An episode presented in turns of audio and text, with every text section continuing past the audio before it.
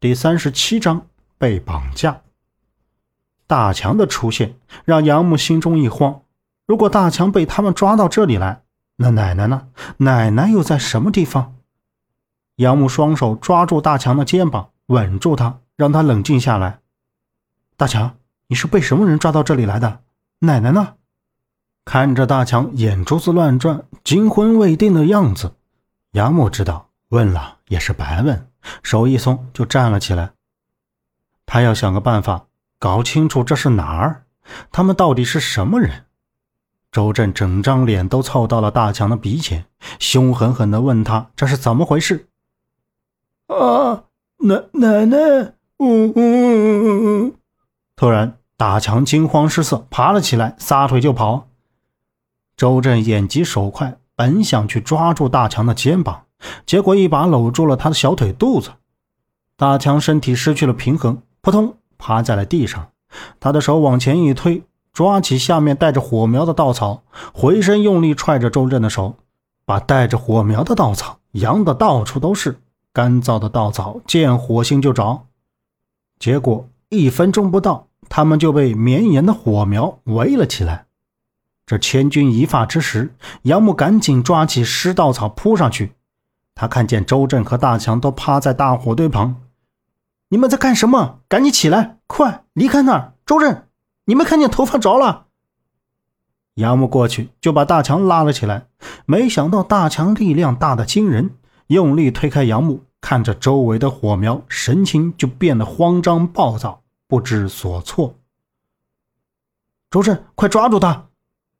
杨木捂着自己的肩膀，大喝道。周震坐在地上，扑打着自己的头顶，一股头发被烧焦了的味道。他盯着大强，飞快起身前去。屋子里的火势是越来越猛，浓烟顺着门缝钻了出去。这时，就听到外面大喊：“快来，快来人！着火了，救火！”紧接着，黑屋的门就被踹开，大火噗的一下就冲出了门外。先是有人端着桶往里泼水，后来直接上水管子往里喷。幸好当时没有风，火势得以控制。王八犊子，谁放的火？那个叫门三爷的站在门口，终于是按耐不住，大吼道：“杨木、周震和大强三个人从里面狼狈不堪的跑了出来，一个个灰头土脸的。